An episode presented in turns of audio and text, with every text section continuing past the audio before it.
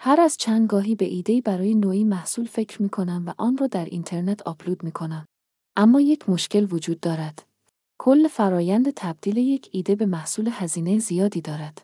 از آنجایی که من فردی هستم که با درآمد بسیار کم زندگی می کنم، کمک هزینه از کارافتادگی از مؤسسه بیمه ملی نمی توانم هزینه آن را پرداخت کنم.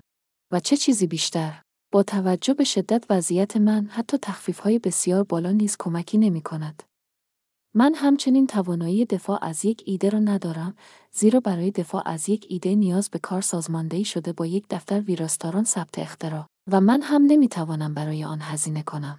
بنابراین من نمی‌دانم که آیا توانایی ترویج ایده های محصول باید فقط برای ثروتمندان محفوظ باشد